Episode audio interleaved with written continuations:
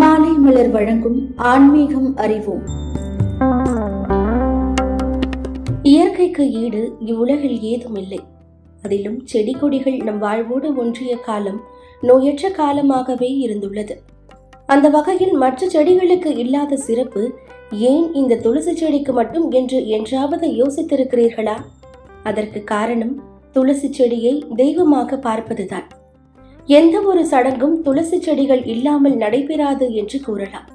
சமய நூல்களில் துளசியை விருத்தா என்று அழைக்கின்றனர். அசுர அரசரான கால்நேமியின் அழகிய இளவரசிதான் இந்த துளசி. சிவபெருமானின் நெற்றிக்கண்ணில் இருந்து வந்த தீயில் இருந்து பிறந்தவன் என்பதால் ஜலந்தருக்கு அதிக சக்தி இருந்தது. விருந்தா இளவரசி மீது காதலில் விழுந்தார் ஜலந்தர். விஷ்ணு பகவானின் தீவிர பக்தையாக விளங்கினார் விருந்தா. ஆனால் ஜலந்தருக்கோ கடவுள்கள் என்றாலே வெறுப்புதான்.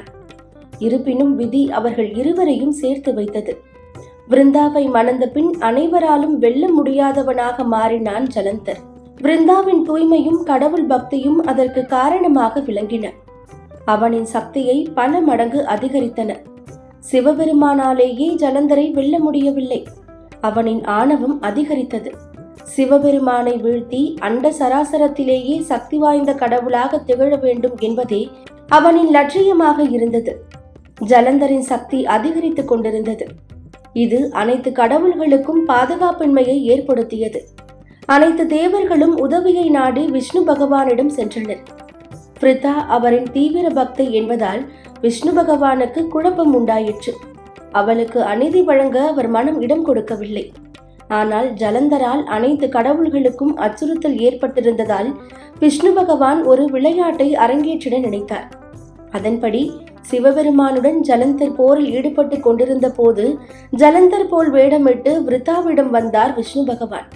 முதலில் அவரை அடையாளம் காண முடியாமல் ஜலந்தர் தான் வந்துவிட்டான் என்று நினைத்து அவரை வரவேற்க சென்றாள் விருத்தா.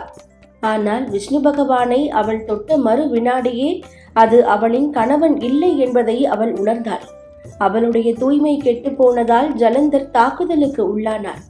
தவறை உணர்ந்த அவள் தனது சுயரூபத்தை காட்டுமாறு விஷ்ணு பகவானிடம் கேட்டுக்கொண்டாள் தன் கடவுளே தன்னிடம் விளையாடியுள்ளார் என்பதை அறிந்த அவள் உடைந்து போனாள். தன்னுடைய தூய்மையை கெடுக்க தன் கணவன் போல் விஷ்ணு பகவான் வேடமிட்டு வந்ததை அறிந்த விருதா அவரை சபித்தார். விஷ்ணு பகவான் ஒரு கல்லாக மாற வேண்டும் என்று அவர் சபித்தார். அந்த சாபத்தை ஏற்றுக்கொண்ட விஷ்ணு பகவான் கண்டகா நதி அருகே சாலிகிராம கல்லாக மாறினார். அதன் பின்னர் தனது மனைவியின் தூய்மை என்ற பாதுகாப்பு ஜலந்தரை விட்டு போனதால் சிவபெருமானால் ஜலந்தர் கொல்லப்பட்டார். மனம் உடைந்த விருத்தா தன் வாழ்க்கையை முடிக்க முடிவெடுத்தாள் அவள் இறக்கும் முன்பு இனி அவள் துளசியாக அறியப்படுவாள் என விஷ்ணு பகவான் அவருக்கு வரமளித்தார். அதன்படி இனி விஷ்ணு பகவானை வழிபடும் போது துளசியும் வழிபடட்டும். துளசி இலை இல்லாமல் விஷ்ணு பகவானுக்கு செய்யப்படும் பூஜை முழுமை பெறாது. அதனால்தான் இந்து சடங்குகளின் பிரிக்க முடியாத ஒரு அங்கமாக விளங்குகிறது துளசி. நல்ல ஆரோக்கியத்துடன் அனைவரையும் ஆசீர்வதிக்க அனைத்து மக்களின் வீட்டில் வளரும் ஒரு செடியாக துளசி அருளளிக்கப்பட்டார். தொடர்ந்து இணைந்திருங்கள். இது மாலை மலர் வழங்கும் ஆன்மீகம் அறிவோம்.